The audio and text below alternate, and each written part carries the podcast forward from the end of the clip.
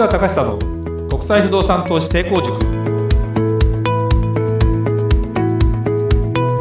皆さんこんにちは。市川隆久の国際不動産投資成功塾ナビゲーターの吉川良子です。この番組は株式会社国際不動産エージェントがお届けしております。市川さんこんにちは。はいこんにちは。国際不動産エージェント代表の市川隆久ですえー、っとね涼子ちゃん、はい、海外出張に私はしょっちゅう行ってるでしょ？そうですね。で、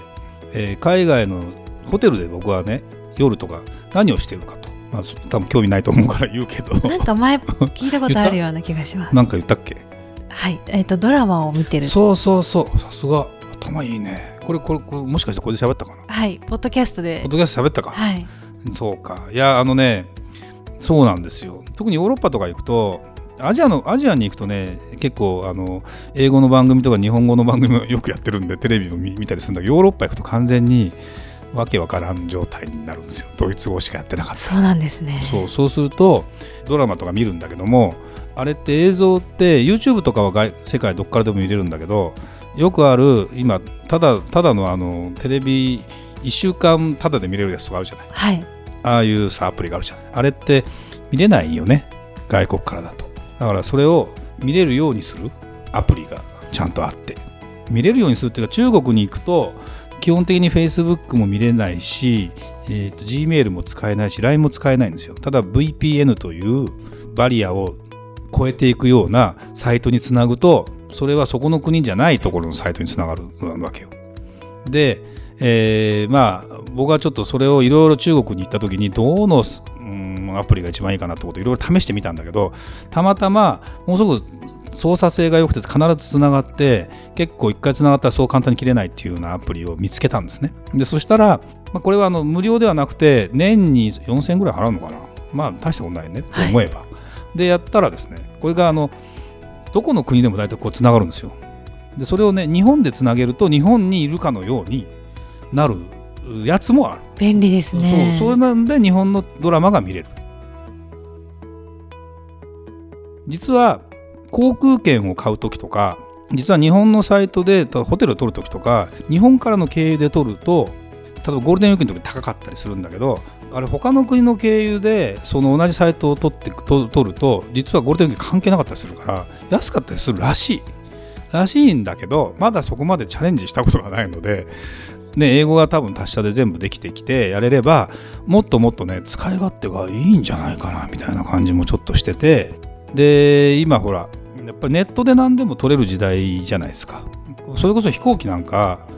もうびっくりですよ。あれだっていながらにしてというか自分でもうあれだけのことをカチャカチャカチャカチャやってすぐ飛行機のチケットが取れてね。なんて想像も絶するような話ですよ。そうですね、うん、もう新幹線もやっと登録してこんなに便利かって思うぐらいすぐ変更とかすぐできるしやっぱすごいよねと思うとやっぱそういうものを使いこなせるか使いこなせないかだけで、まあ、そ得も損もあるんだけどなんだろうな。もうもうそのちょっといける次元が違っちゃうっていうか。あの例えば Google マップ一つあればこれカーナビの役になるじゃない。そうするともう知らない海外に行っても運転してたどり着くわけですよ。そうじゃなかったら僕も運転して自分で行こうかなと思わないけど今の世の中は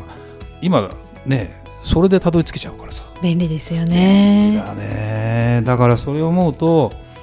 うーんなんだろうな。やっぱりそうそうそうスマホが変えたしものすごくやっぱりただ情報過多になってくるんで頭の中整理しておかないと まあそれはそれでわけわかんなくなるかなという感じだと思うんで、まあ、海外不動産もねスマホでカチャカチャ見れたりすることを考えてる人もいると思うんだけど見てもわかんないところわかんないからねちょっとそのあたりも含めて、まあ、僕らがいい形で貢献できるように頑張んなきゃいけないかなと思いますけどね。そうですね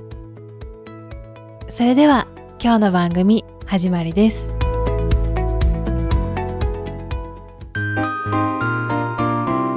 Q&A コーナー。それではリスナー様からの質問に答えるコーナーです。早速今日の質問をご紹介いたします。5000万円で海外不動産を買ってお金持ちになりたいという質問です。市川さんの著書を何度も読みました。私は32歳で頑張って7000万円のキャッシュを作りました。そのお金をもとにお金持ちになって早くリタイアしたいと思います。市川さんの本を読むと3000万円あれば海外不動産を買ってもいいと書いてありました。もっと勉強していこうと思っていますがぜひアドバイスをお願いします。とのことです。はい。これどう思った？32歳ってさ。すごい。なって思いました。7000万ってさすごくない？これ。すごすぎます、うん、でもね、あのー僕のお客さんでも、まあ、いくら持ってるとは言わなくても32歳で、まあ、32 20代でもうあのあれよファイナンスフリーっていうかもうお金の心配しませんって人いるよ。すごいですね。要するに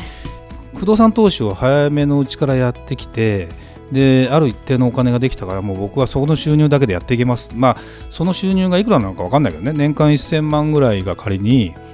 入ってくるとして、まあ、10%回れば1億円ぐらいの資産が持ってれば10%ぐらい回るけどそれはあのっていうような話なんで実はうん意思を持ってやろうと思えばできるしただこの方がですねこの頑張って何千万のキャッシュをどうやって作ったかが気になりますよね。そうそうはっきり言ってよります。あの不動産で作ったんだったらもうここから海これ多分日本の不動産と海外頑張って海外不動産を買うって要するにまだ買ってないってことだと思うのね。はい。だから、うん不動産でまあ7000万っていうものを作ったんだったら不動産のセンスもあるから5000万でまず海外不動産を買ってお金持ちになりたいっていうのはできなくはない。なんだけどうん分かんない。いろんな今さ多分涼子ちゃんも今うちの、ね、会社にさいろんな本が置いてあるじゃない。はい。金持ち父さん貧乏父さんとかってあるでしょ？あれとかを読んでいくともちろんその投資ということに関しての考え方が当然書いてあって一番良くないのが人に雇われてると時間を買ってるようなうなんていうの時間を、えー売ってるかで給料もらってるそれだともう貯まる金額も知れてるしと。だから自立しようと思ったらまずそうじゃなくてビジネスを起こすとか。で、えーそれでまた賃貸不動産を持つとか。いろんなことがやっぱ書いてあるんですね。で、やっぱ投資本とか最近いろいろ僕も勉強のためにもう一回読み直したりいろんなものを目にする機会が多いんだけどもやっぱりねその何かに決めるかっていうことに関して別にそのなんだろう僕はその3000万円あれば海外不動産買ってもいいっていうアドバイスはどういうところにポイントがあるかというと3000万円ぐらいの不動産じゃないと特に海外不動産はあの変な不動産が増えるよとあの本当に5000万円ぐらいの不動産だったらまあ場所によるけどあのそんな変な不動産じゃなくてもちゃんとした不動産買うことができるのでで海外不動産ってやりようによってはというかタイミングもちゃんと間違えないでやれば値上がりする可能性も十分高いんですよ。中古、まあ、特に欧米系のねヨはい。ーロッパとかアメリカ系の不動産をうまく買うことによって、えー中古でも平気で値上がりしていくまあ、アジアの場合非常に難しいんでアジアで投資しながら買うっていうことになると本当に向こうに住むぐらいの覚悟がないと難しいんだけど、まあ、でもあの十分そういう可能性はある中で言うとなんかね7000万のキャッシュ作ったってことはこれ事業の才能もあるんじゃないかなぐらいのね。でもリタイアしたいんだね。そうですもねったいないね。多分ね。だからあの僕がアドバイスするんだったらもっと儲けたらいいんじゃんというかですね。もっとあのこの人別にあれじゃないかな海外不動産買う前にもっと儲かるんじゃないかな。そうするとねこの5000万で不動産海外不動産買うんじゃなくて僕から言わせると3億とか3億とかの不動産買った方が儲かるよもっと。だっていいもの買えるもんもっと。その方がねまあ分散も含めて考えたら3億5億ぐらいのお金がをあって勝負かけた方がんなんか全然そのリターンも大きいしいけるんじゃないかなっていう感じもちょっとしているのでもちろんね一生懸命考えてもう不動産大好きで不動産に関しての部分で僕はもう頑張るんですって話なのかただねこれちょっとね僕の本を何度も読むっていうことで頭でっかちに仮にですよなって情報を自分の中で全部処理しようと思うと間違えます。なぜなら目利きはできないから海外不動産ってこれねあの分かってる人に物件選定してもらった方がいいのよ。だってす分かんないもんね。いろんな国のこと。はい。でこれをね多分この雰囲気からするとですよ。この文脈からすると自分が僕見たくなりたいと思ってるかもしれないんだけどこれまた違う次元の話なんですね。だからあの僕はもちろん年齢もいってるしいろんな国を見てる。見ててでもう6年ぐらい海外不動産専門でもうやってる。で不動産歴私35年ですからそれを思うとそのキャリアで見てものを喋っているの。で物件を選ぶっていう目線が私の本を読んで勉強しただけでなるかっていうとそれはない。だからやっぱりいいアドバイザーの人に本当にアドバイスしてもらってやるかあのでもねなんか自分でできる自信も多分32歳ぐらいってさまあまあまあ言い方悪いけど生意気盛りだもするだろうし成功もしてきてるから自信もあるだろうし。だけどあの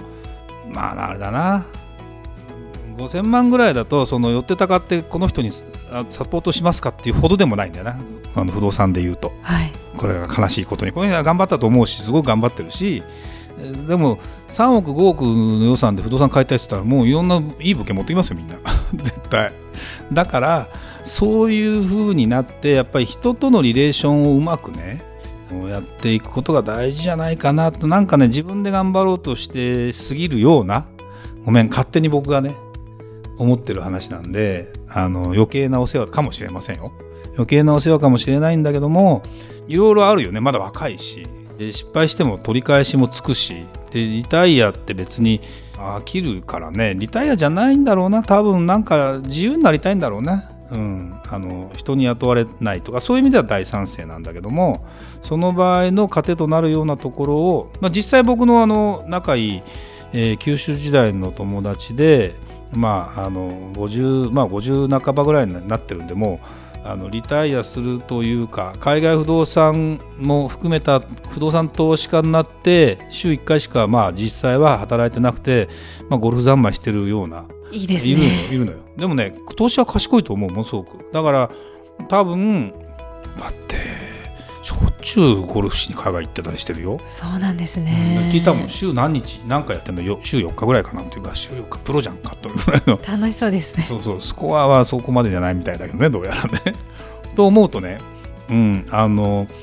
そういう人生全然あると思うんだけどやっぱりうんどうかな。あのちょっと肩に力が入りすぎてるというかいう感じもちょっとするので本当にその信頼できる人に素直にやっていかないと一人の力ではこれは難しいんですね。やっぱ特に海外不動産なんかは出会った人ですごくいいなと思う人のところはもうある程度一旦はもう目つぶって、えー、信じてやるというぐらいにならないとなかなか難しいので、えー、そういうところがうまくマッチすればいいんじゃないかなっていう気がしますけどね。はいありがとうございました。それではまた次回お会いしましょう。ありがとうございました。ありがとうございました。